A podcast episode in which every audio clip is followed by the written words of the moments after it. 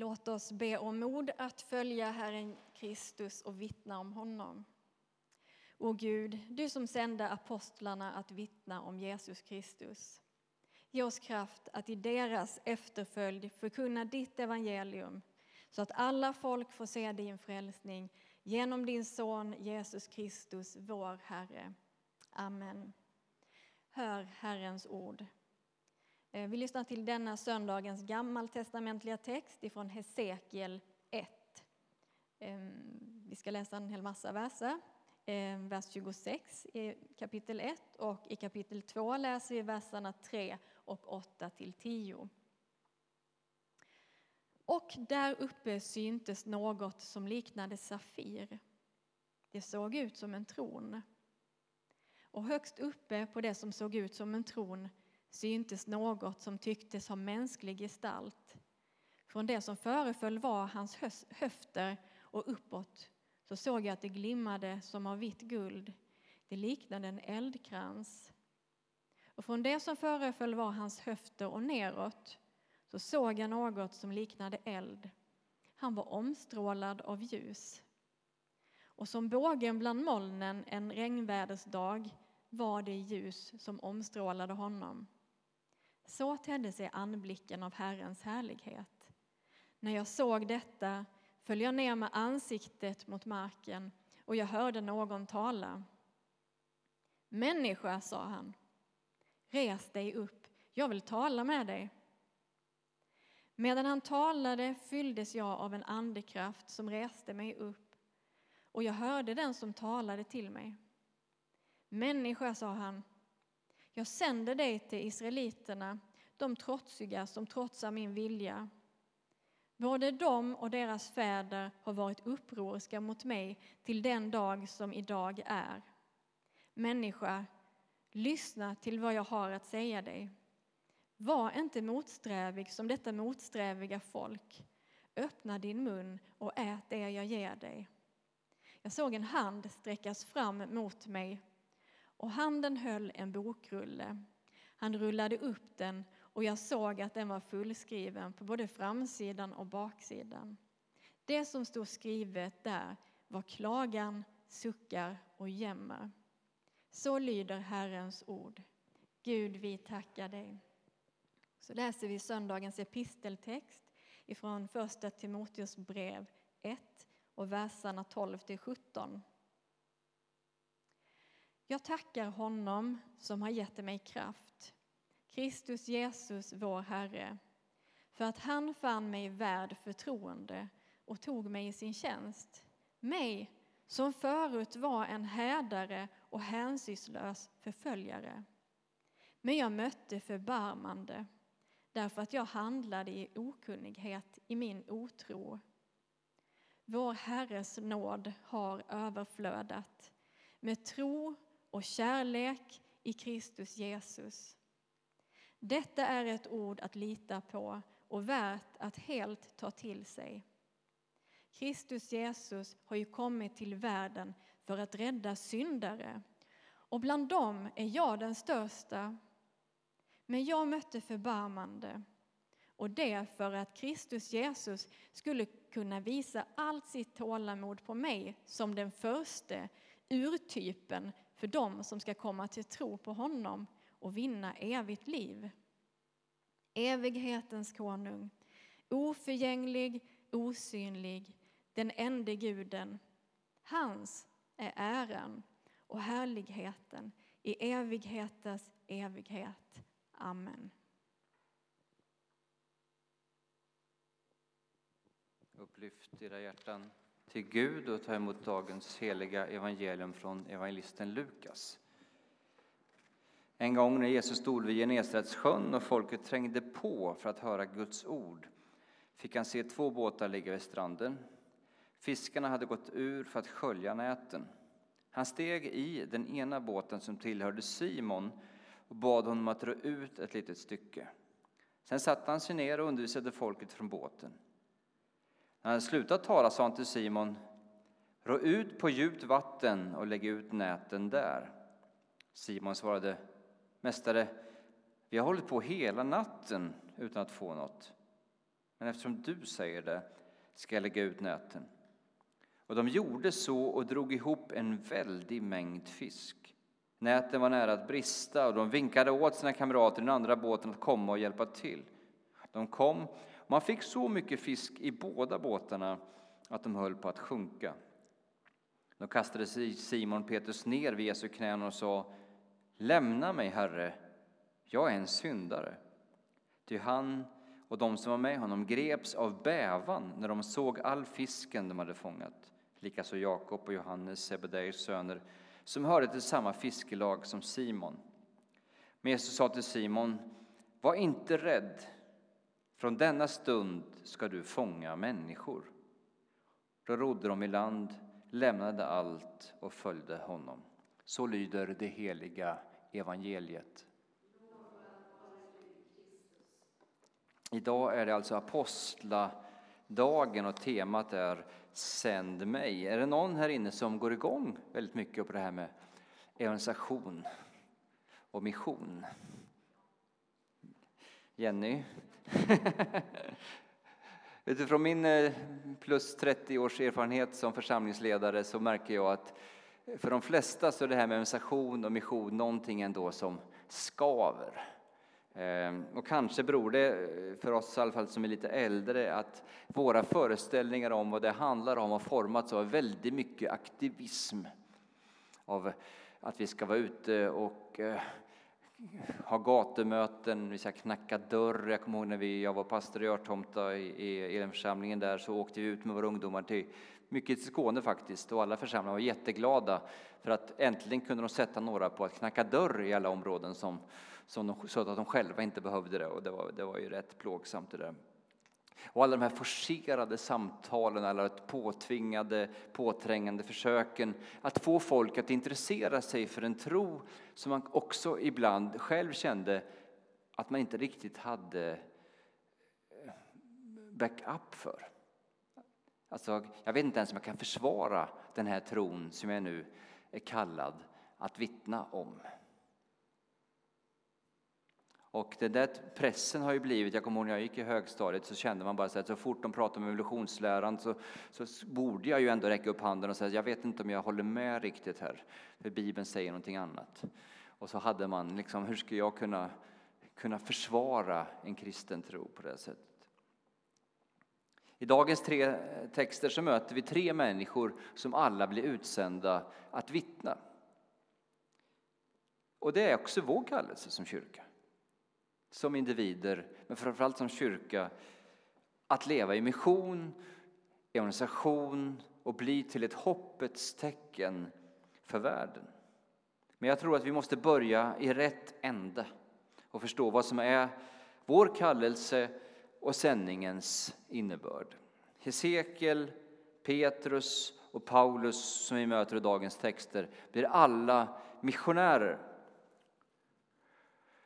de möter Gud och de får erfarenheter som jag tror att vi måste be Gud om att också förnya oss i så att vi kan bli de missionärerna och förkunnarna som vi kallar till att vara.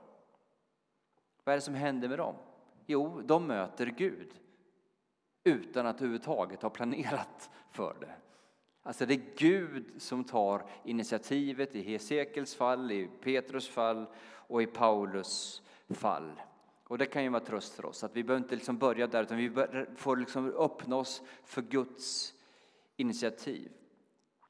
Som sagt var, jag har ju varit med på Billy Graham-kampanjen 1974, nej det måste ha varit senare, det spelar ingen roll när det var. Alla möjliga grejer har vi hållit på med, eh, med som sagt var drama på torget i Hör och eh, ja, ni vet ju United har väl också gjort sina grejer med alla möjliga grejer. Det finns bara en demonstrationsmetod i Nya Testamentet. Och vad är den? Jo, den är apostlarna säger vi kan inte låta bli att tala om det som vi har sett och hört. Alltså här fanns det inte någonting som är framtvingat. Utan de kunde inte låta bli. Och sådana är ju vi alla ni som sitter inne, ni är sådana typer av missionärer redan nu. Alltså det som skakar om dig, det som berör dig, det som är din stora glädje och rikedom, du låter bara inte bli. Utan det flödar över. Och det är inget som vi behöver tvinga oss till. Vi behöver inte gå på några kurser för det. Vi behöver inte läsa några bra böcker om det. Det sker spontant. Vad pratar jag om på mina luncher på Ikea? Paddel förstås. Eller hur? Ja, jag frågar alla, spelar inte du paddel? Därför att det liksom har blivit en stor grej i mitt liv som jag tycker är så roligt och härligt. Och vi pratar rack och vi pratar bollar och vi pratar banor och kostnader och, och liksom allting och hur bra jag är och så vidare. Så att eh, du möter någon som har upptäckt golf så får man aldrig stopp på den personen. Pratar ju bara golf. Är det någon som är nyförälskad så pratar de bara om sin flickvän eller pojkvän. Är det någon som har hittat något här träningsprogram eller någon diet? Ni vet ju hur jobbiga kollegor kan vara som går igång på någonting. Varför det? Det har berört dem. Eller någonting som har skakat om dem. Alltså de kanske var med och såg någon otäck olycka eller ett mord. Eller alltså, då sitter man inte bara tyst, man berättar om allting. Vad är det som har hänt? Ja, de har sett någonting. De har hört någonting som är antingen deras stora glädje eller som har skakat om dem i grunden och så vidare. Men då kommer det. Och när Hesekiel möter Gud, när Petrus möter Gud, när Paulus möter Gud så är det sen ingenting som de kan låta bli, utan det kommer. Och det är någonting som också vi behöver få erfara, inte bara en gång, utan återkommande så att också vårt liv blir en spontan, ett spontant vittnesbörd. Så låt oss gå igenom de här tre mötena. Hesekiel. Har ni läst Hesekiels bok? Länge sedan kanske. De första två kapitlerna så får ju Hesekiel se en syn av en mycket, mycket märklig vision. Och det där har ju ufo-fantasterna eh, snöat in på och tänker att Hesekiel ser ett flygande tefat här, för det är en sån väldigt konstig bild som dyker upp här då. Eh, det är väsen, det är hjul och det kan liksom manövrera utan att röra på. Alltså det är liksom precis det som ufo eh, handlar om då. Det är inte ufo. Utan det intressanta är, vad är det som Hesekiel är med om? Det som står inledningsvis i Hesekiels bok, som vi inte läste idag, det är att han sitter sedan fem år tillbaka i Babylon i exil, tillfångatagen av en övermäktig armé och nu sitter han och deppar vid floden. Och hela hans liv, hans framtid, allting, hans tro har gått sönder. Och den enda starka makten som finns är Babylon. Vi har pratat mycket om det tidigare.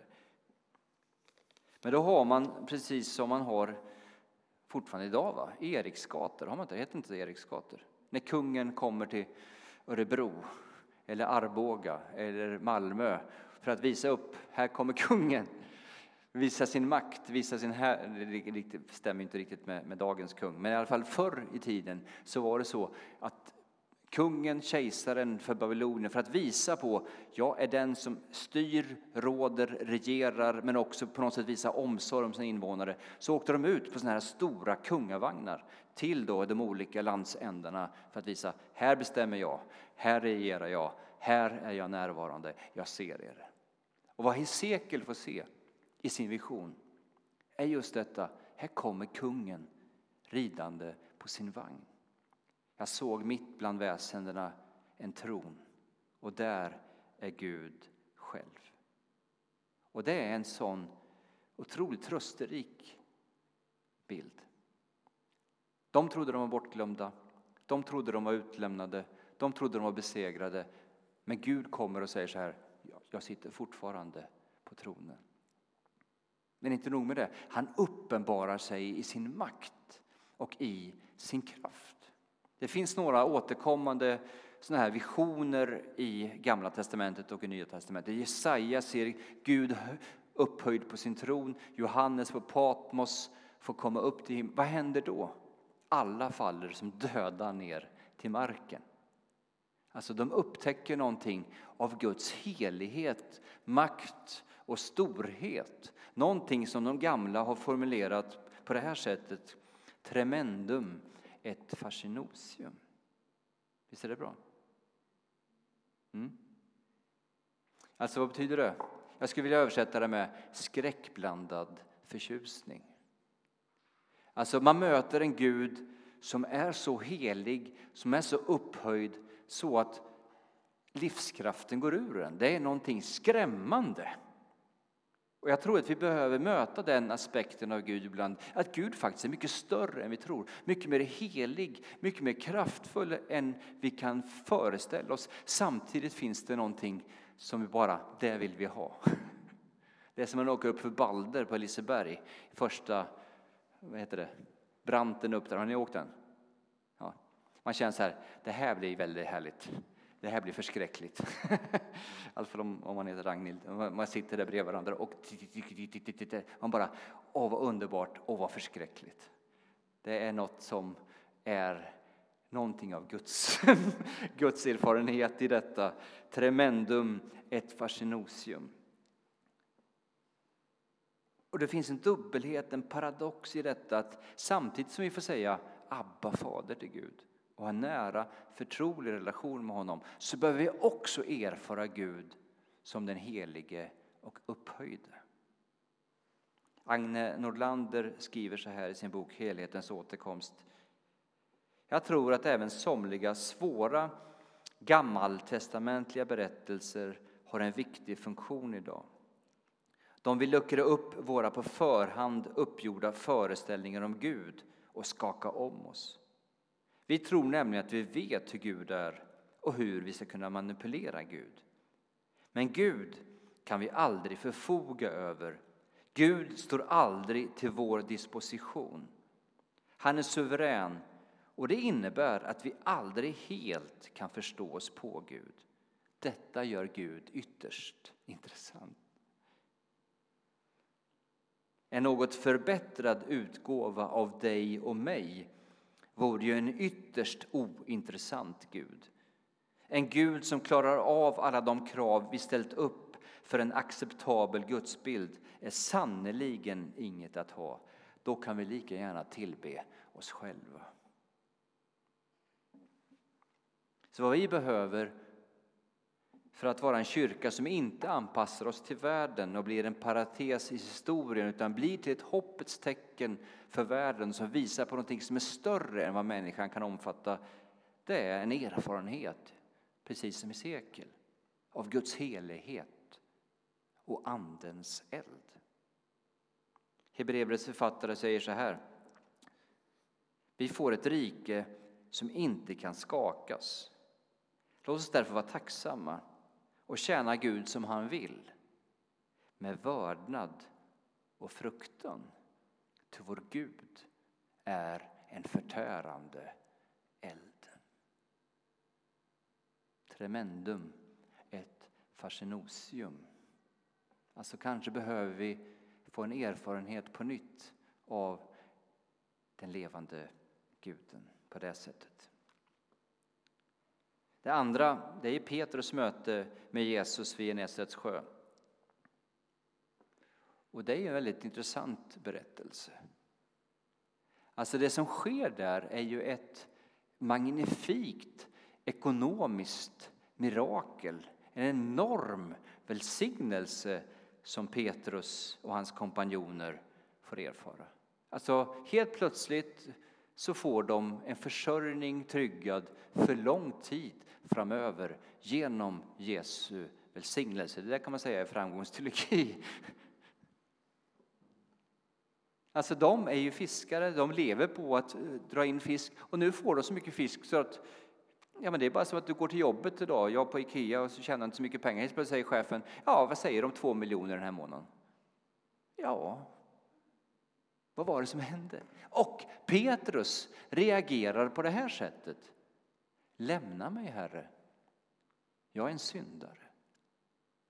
Visst är det en konstig reaktion? Jag hade sagt så här, stanna Herre, finns det mer vi kan casha in här kanske? lämna mig, Herre. Och det här är intressant. För Jesus har ju inte förkunnat för honom att ah, du når inte upp till Guds standard. Jag har ju sett att du inte varit snäll mot din fru och att liksom du är Han har ju bara välsignat honom. Gett honom av sin godhet.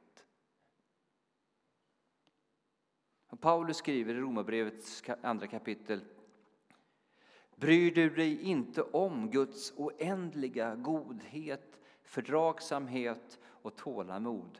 Förstår du inte att hans godhet vill föra dig till omvändelse? Vi kan ju tänka så här, jaha, måste vi gå ut i världen och predika synd? Så att de fattar hur usla de är, så att de kommer till Kristus och nåden. Kanske är det tvärtom. Att vi förkunnar Guds godhet. Det är samma sak som kanske Sackeus erfarenhet.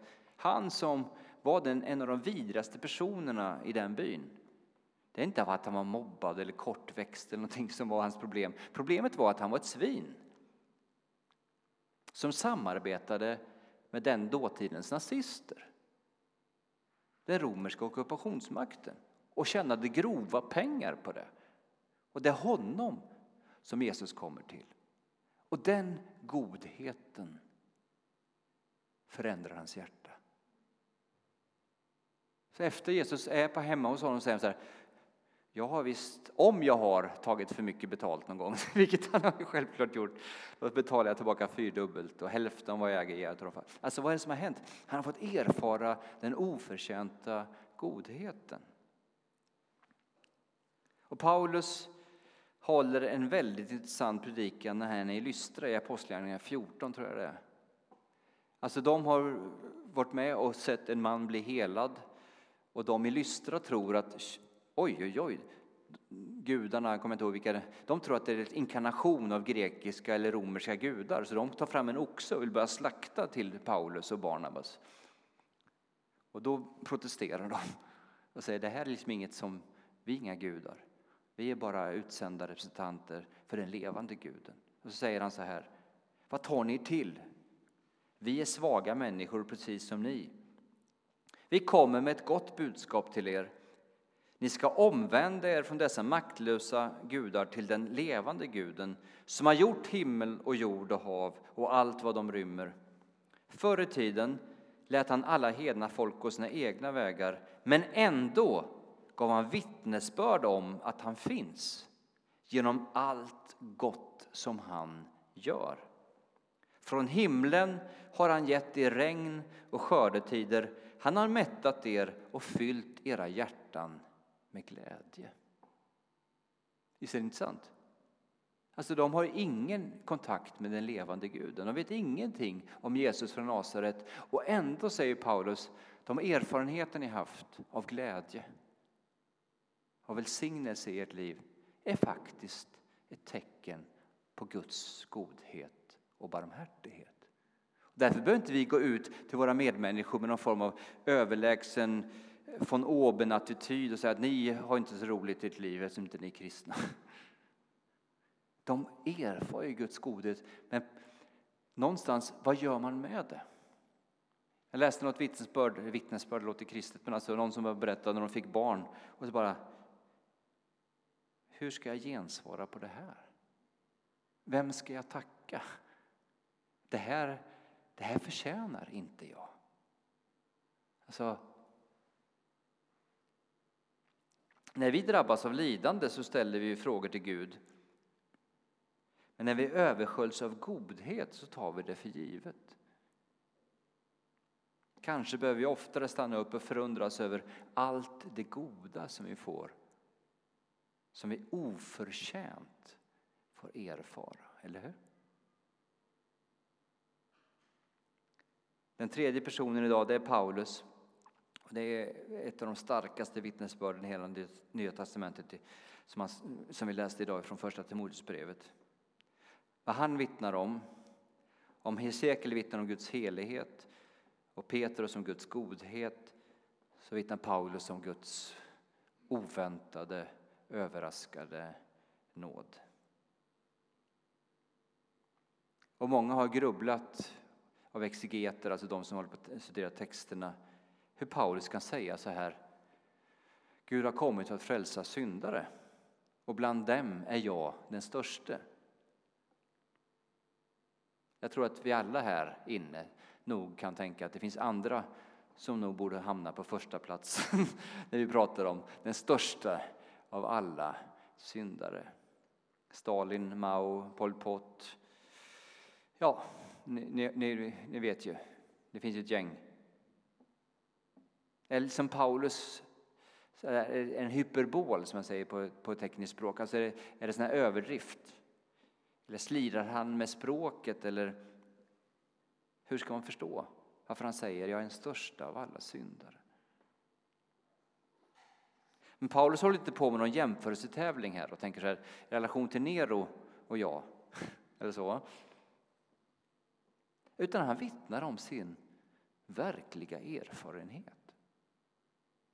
I ljuset av Guds lag, av Guds kärlek, av Guds nåd så är det just hans vittnesbörd.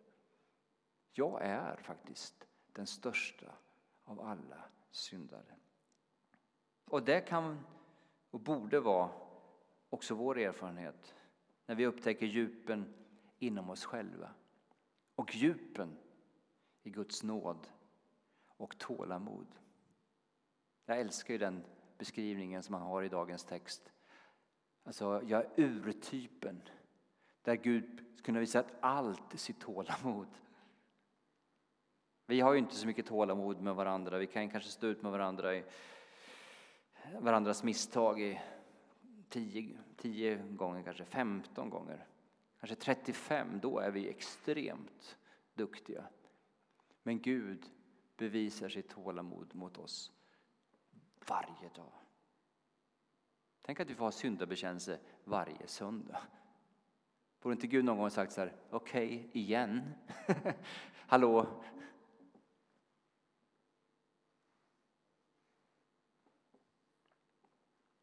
Kanske har du nu möjlighet när semestern närmar sig, en del kanske redan har det, när tempot blir lite lugnare, att reflektera just över de här tre sakerna. Guds helighet, Guds godhet, Guds nåd och tålamod.